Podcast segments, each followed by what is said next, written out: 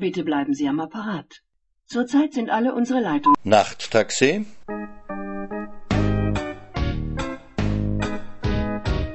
Nachttaxi ist der Literaturpodcast von Martin Auer.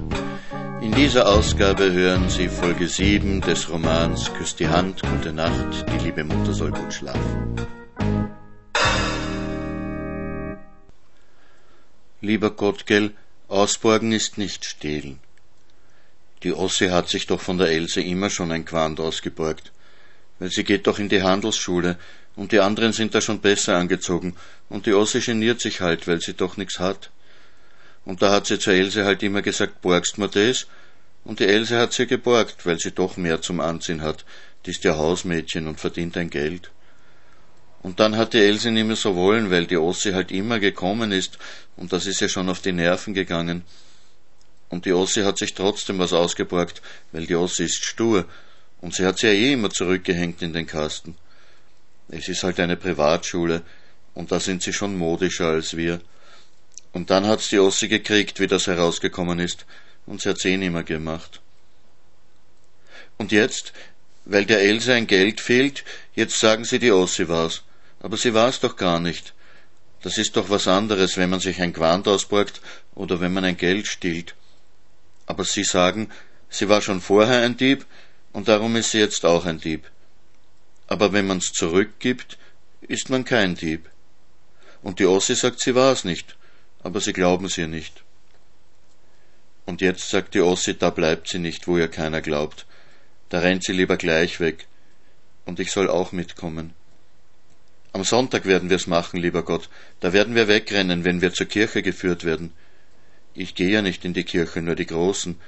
Ich gehe daneben ins Pfarrhaus zur Sonntagsschule. Wir haben schon alles ausgemacht. Die Osse wird sich aufs Schuhbandel draufsteigen, dass es aufgeht, und dann wird sie stehen bleiben, um den Schuh zu binden. Sie wird sich das einteilen, dass sie so lang braucht, bis ich bei ihr bin. Und dann nehmen wir uns bei der Hand und rennen gleich um die nächste Ecke und verschwinden. Das haben wir uns schon ausgemacht. Ich hab schon Angst, lieber Gott. Bitte mach, dass alles gut geht, weil wenn sie uns erwischen, dann kriegen wir sicher eine ganz schwere Strafe. Das Herz klopfen. Ganz ruhig gehen. Die Füße aufheben, erst den, dann den, die Füße aufheben, sie kleben am Boden, aufheben die Füße, gehen, gehen, so ungeheuerlich, gehen, gehen, man darf das doch nicht, gehen, gehen, die Strafe, die Schande, gehen, gehen.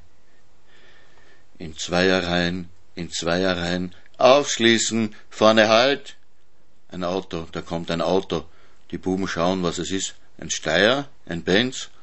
Und weitergehen vorne, nicht trödeln, weitergehen, gehen, gehen, die Füße heben, die Augen schmerzen, schauen, schauen, wo ist sie denn? Wo bleibt sie denn, die große Schwester? Es wird alles gut, Hand in Hand mit ihr, davonrennen, weg und gehen, gehen. Wo bleibt sie? Wo ist sie? Wann bückt sie sich denn und bindet den Schuh? Und gehen, gehen, die Füße heben. Nicht stehen bleiben da vorne. Was ist denn? Die Sockup muss sich den Schuh zubinden. Ja, dann soll sie sich halt den Schuh zubinden, aber beeilen soll sie sich. Und gehen, gehen. Jetzt ist es soweit, jetzt wird es passieren. Und gehen, gehen. Noch nicht jetzt, aber gleich. Und gehen, gehen. Aber da sind noch welche bei ihr, die stehen bei ihr, die warten auf sie, die schauen ihr zu, die schauen scharf zu, was sie macht, was sie treibt, wie sie trödelt da mit dem Schuh, die große Schwester, und schauen sie an und schauen scharf, die wissen ja was, die sind ja gewarnt, und jetzt fast keine Hand nach der anderen, und jetzt rennen keine Füße ums Eck, zwei Schwestern rennen jetzt nicht in die Freiheit, jetzt ist es vorbei, jetzt ist es verpasst, und gehen, gehen, und sie bleibt da hinten, die große Schwester, übern Schuh gebückt mit den Aufpasserinnen, und gehen, gehen, sie bleibt da hinten und gehen, gehen, die Füße kleben am Boden und gehen, gehen, da vorne ist das Pfarrhaus, das große Tor, das dunkle, das schwarze, und hinein mit dem Kind und hinein damit. Lieber Gott, wann ist wieder Ausgesonntag? Jetzt bin ich ganz allein hier. Die Ossi ist weg und keiner redet mehr mit mir. Sogar meine Freundinnen nur heimlich, weil die Ossi gesagt hat, sie entschuldigt sich nicht. Die Ossi hat dann müssen in die Kirche gehen, aber dann ist sie hinaus, weil ihr schlecht ist, hat sie gesagt, und sie haben ihr aber eine mit hinausgeschickt. Die haben doch alles gewusst, lieber Gott. Die haben gewusst, die Ossi, die ist so eine rebellische, die lasst sich nicht alles gefallen, das wissen die doch. Und die Ossi hat dann gesagt zu der, sag, du hast mich nicht erwischt, sag, ich bin so schnell gerannt, ja, ich geh nimmer mehr zurück. Und die hat sie gehen lassen. Ich hätte das nicht können, so allein durch die ganze Stadt und gar nicht wissen, wohin. Sie hat doch nicht gewusst, wo sie hingehen soll, dass man sie nicht findet. Zu den Tanten, da hat sie nicht gehen können, da suchen sie die doch gleich. Und zur Rositant auch nicht, die schickt sie wieder her ins Heim. Und sonst kennt sie ja niemand, zu dem sie gehen kann. So ganz allein durch die Stadt den ganzen Tag, der müssen die Füße wehgetan haben. Bis hinaus am Zentralfriedhof ist sie gegangen. Da sind wir damals mit der Mama gegangen am Zentralfriedhof, aber vom zehnten, das ist nicht so weit. Ich möchte nicht allein am Zentralfriedhof, da habe ich mich immer gefürchtet, sogar mit der Mama. Zu Allerheiligen, wenn alles so düster war. Ich weiß, dass die Toten nicht aus dem Grab herauskommen, erst am jüngsten Tag kommen sie, aber immer habe ich gedacht, hinterm nächsten Grabstein steht ein Gerippe und greift mir hinten am Hals. Ich weiß, es war doch das Grab vom Vatern, wo wir hingegangen sind. Aber ich habe mich gefürchtet. Und zum Grab vom kleinen Hanse sind wir auch immer gegangen, wo das Foto im Album ist, aber auf den Simmeringer Friedhof. Und die Mama hat gesagt, hinterher gehen wir ins Wirtshaus, und da kriegen wir Würstel und ein Kracherl, aber ich habe mich trotzdem gefürchtet. Hinterher sind wir dann zu Fuß gegangen, vorher eh nicht, aber wenn schönes Wetter war, zu Fuß nach Haus, übern Laherberg, wo der böhmische Prater ist mit den Ringelspielen und durch Schrebergärten und Äcker. Sonst haben wir ja nie einen Ausflug gemacht, außer einmal, wie die Osse am Gieshübel war im Erziehungsheim. Und dann war sie da draußen am Zentralfriedhof ganz allein, die Ossi, und hat nimmer gewusst, wohin noch, und dann hätte sie fast eine Sünde begangen, aber gell, in der Verzweiflung, auf der Eisenbahnbrücke ist sie gestanden und wollte runterspringen, aber sie hat sich noch nicht getraut und hat gewartet, bis sie sich traut. Und ein Soldat ist gekommen und hat gemerkt, sie will runterspringen und hat geredet mit ihr und hat es ihr ausgeredet und hat sie weggebracht von da. Und dann ist sie doch zu den Tanten gegangen. Und die Rosetant hat einen Zorn gehabt, wie sie die Osse von den Tanten geholt hat, weil die Liebmutter hat ja gleich zu ihr den Hausmeister geschickt, dass die Osse weggerannt ist. Da hat die Liebmutter dann zur Rosetant gesagt, wie sie sie hergebracht hat, wenn sie um Verzeihung bittet, darf sie da bleiben. Aber gell, lieber Gott, die Ossi hat recht gehabt, dass sie sagt, sie bittet nicht um Verzeihung. Sie hat gesagt, ich denk gar nicht dran. Bin ja deswegen fortgerannt, weil ich nicht da bleiben möchte, und deswegen bitte ich auch nicht um Verzeihung. Ich habe auch nichts getan, was man mir verzeihen müsste. Da hat sie die Rosetant halt wieder mitnehmen müssen. Die Ossi kann immer alles gut sagen, was sie zu sagen hat. Ich nicht. Ich hab nie richtig sagen können, was ich will, nicht einmal zur Mama, wenn sie mich gefragt hat. Drum sag ich dir alles. Vormundschaftsgericht. Grau und braun ist alles hier, ganz so wie im Waisenhaus. Wo die Kinder verwaltet werden, ist es immer grau und braun. Die Tanten wollen ihre Madeln jetzt endlich zu sich nehmen können. Die Tanten haben doch das Kabinett, sie haben doch Platz. Bei den Tanten im Kabinett, da ist immer noch Platz für irgendjemand. Der Robert hat auch da gewohnt, der Sohn vom Robert-Onkel aus der Slowakei. So ein gescheiter Bursch war das. Jus hat er studiert. Deswegen ist er nach Wien gekommen. Und Kommunist war er schon vor 34. Der hat noch gestritten mit dem Otto-Onkel, als der noch ein Sozi war. Den Robert hat dann auch die Tuberkulose erwischt. Alle Prüfungen hat er mit Auszeichnung bestanden, und dann, vor der Promotion, ist er gestorben. Und die Ärzte im Spital sind um sein Bett gestanden und haben auf Lateinisch darüber geredet, dass er sterben muss. Aber er hat ja so gut Lateinisch können, er hat alles verstanden. Jetzt wäre das Kabinett halt wieder einmal frei bei den Tanten. Da könnten sie doch die Madeln zu sich nehmen. Aber die Rositant will nicht. Da muss man zum Vormundschaftsgericht. Und da muss man jetzt warten in dem Grau und Braun. Der Vater hat doch einmal einen bunten Garten gemacht für die Kinder. Der Vater hat doch einmal gesagt, Kinder müssen eine gesunde Luft haben und bunte Farben und Platz und viel Himmel. Und jetzt muss man da sitzen in dem Grau und Braun und warten, ob die Tanten einen wegholen dürfen aus dem Waisenhaus, wo es so grau ist und braun wie hier, und wo Kinder geschlagen werden dürfen, trotz dem, was der Vater einmal gesagt hat. Der Vater, der lebt halt nimmer, und wer nicht lebt, kann einem nicht helfen. Die Rosetant will nicht. Die Rosetant will die Kinder nicht hergeben, vielleicht weil sie nie was hergeben will. Gern haben kann nicht der Grund sein. Die Tanten sagen, die Kinder brauchen ein Zuhause, und das können sie ihnen geben. Sie haben ja die Wohnung in der Buchengasse, Zimmer, Kuchel, Kabinett, da ist Platz genug. Früher waren sie da zu zehnt, Vater, Mutter und die acht Kinder. In der Nacht sind Matratzen ausgebreitet worden in der ganzen Wohnung. Da wird doch jetzt Platz genug sein für die zwei Madeln, das wär doch gelacht. Die können die Mädchen aber gar nicht erhalten, sagt die Rositant, die haben doch nur die Arbeitslose, und außerdem bitte sind das Kommunisten. Für die Erziehung ist das nicht das Richtige. Da ist es ganz still im Verhandlungszimmer. Da hört man sie alle atmen, um Himmels willen, wenn der Richter jetzt nur nicht. Der Richter schaut einmal kurz auf von den Akten, schaut kurz diese Frau an, die sich jetzt vielleicht auch schon schämt, die auf einmal den Mund hält, verlegen schon, aber trotzig auch, und die Achseln zuckt, na ja, wenn's doch wahr ist. Und dann hat er gar nichts gehört, der Richter, hat nicht einmal hingeschaut zu den Tanten, was sie denn dazu sagen, ob das denn wahr ist, nein, gar nicht hingeschaut hat er, nicht nachgefragt. Nur nach dem Einkommen fragt er jetzt und wie lang sie die Arbeitslose schon kriegen und meint, sie werden ja jetzt wohl bald Arbeit finden. Und dann wieder kommt die Rosetant und hat eine ganze Liste, hat alles zusammengerechnet, was sie ausgegeben hat für die Kinder. Zum Begräbnis der Mutter die schwarzen Kleider und die schwarzen Strümpfe und die goldene Uhr für die Osse zur Konfirmation und der Trude hat sich gar Schuhe anmessen lassen, wie allen in der Familie, richtige Lederschuhe, da ist der Schuster ins Waisenhaus gekommen und hat den Mädeln Maß genommen, und noch dies und das, vom Essen will sie gar nicht reden, das die Kinder gekriegt haben bei ihr jeden Monat. Da sagt der Richter aber jetzt nein. Sie können nicht Schulden laden auf unmündige Kinder, und wenn sie etwas gegeben haben, dann haben sie das freiwillig gemacht, da gibt es kein Zurückfordern. Die Rosetant ist zäh im Verhandeln, eine Sache der Ehre ist ja das. Aber zäh sind die Tanten auch. Es sind ja die Kinder von ihrem Kobi, vom großen Bruder, um die es ihnen geht.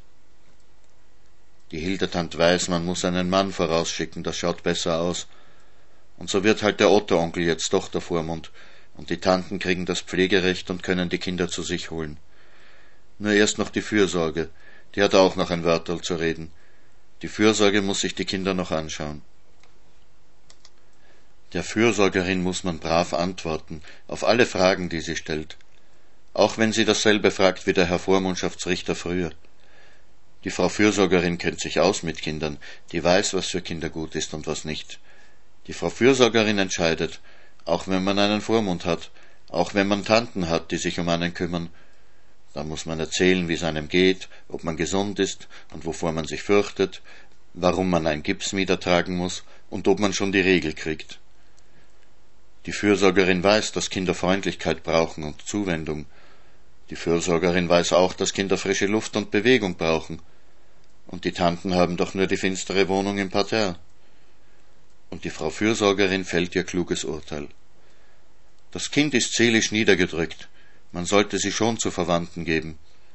Aber da sie mit dem Waisenhaus doch über den Sommer nach Schladming fährt, soll man ihr diese Ferien noch lassen. Lieber Gott, jetzt wollen die mich gar nicht mehr. Wie eine Ausgestoßene behandeln die mich, wie einen Dreck. Die Fräulein schauen mich an, wie wenn sie mich gar nicht sehen täten, und die Kinder dürfen nicht mit mir reden.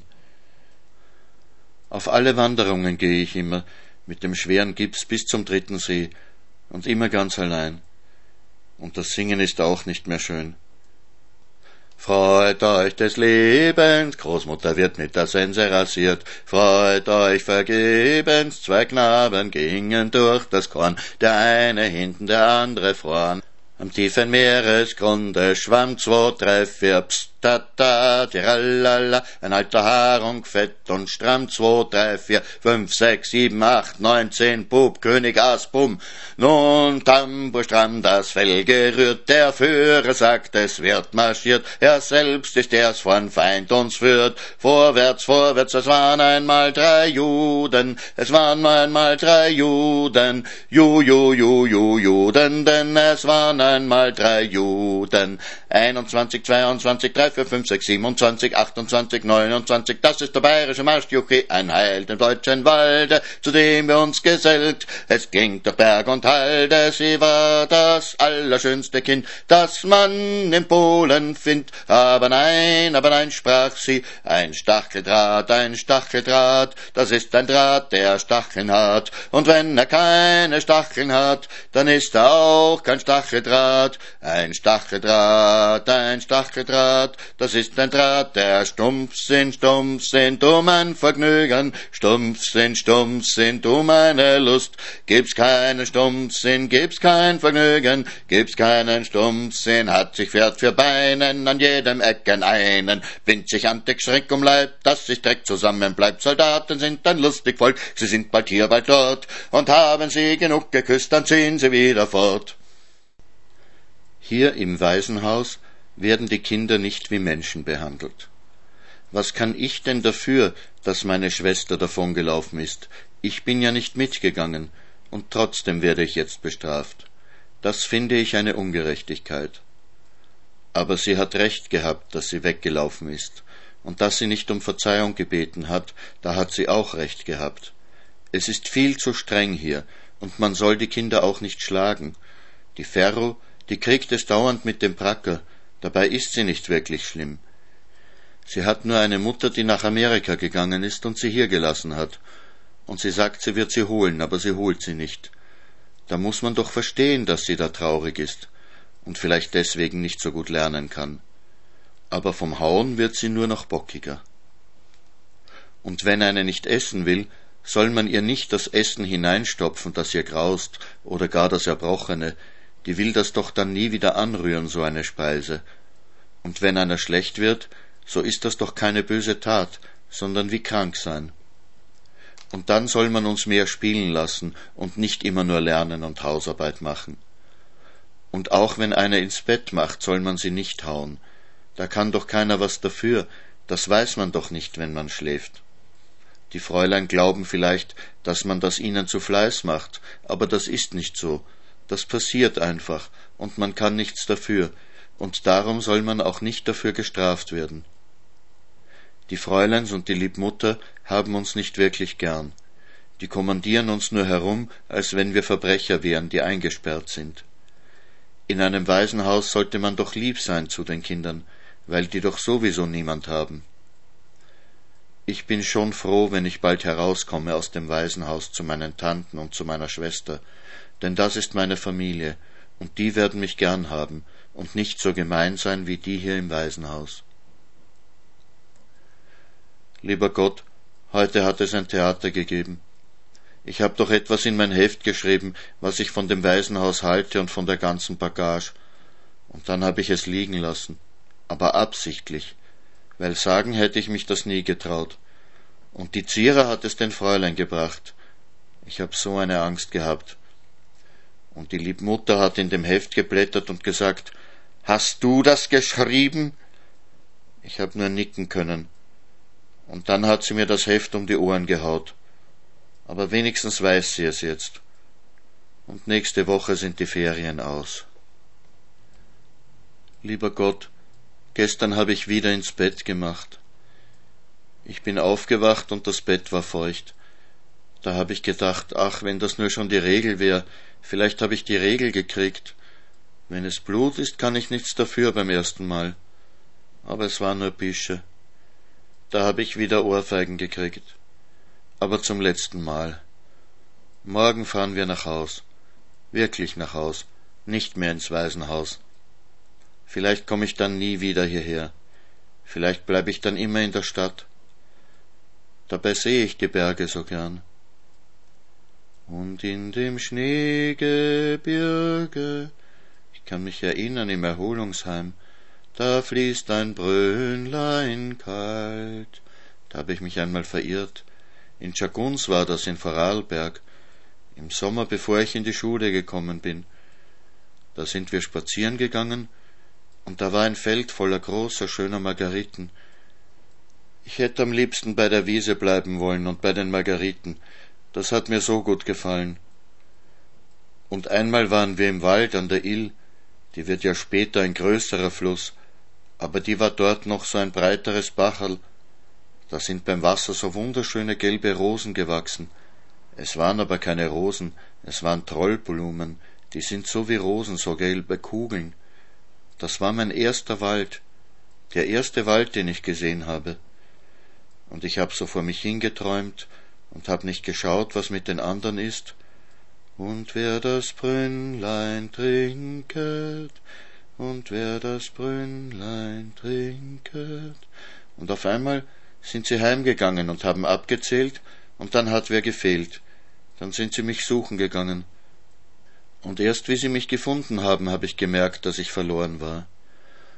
Und wer das Brünnlein trinket, wird jung und nie mehr alt, wird jung und nie mehr alt. Ich hab daraus getrunken, so manchen kühlen Trunk. Ich bin nicht alt geworden, ich bin nicht alt geworden, ich bin noch allzeit jung, ich bin noch allzeit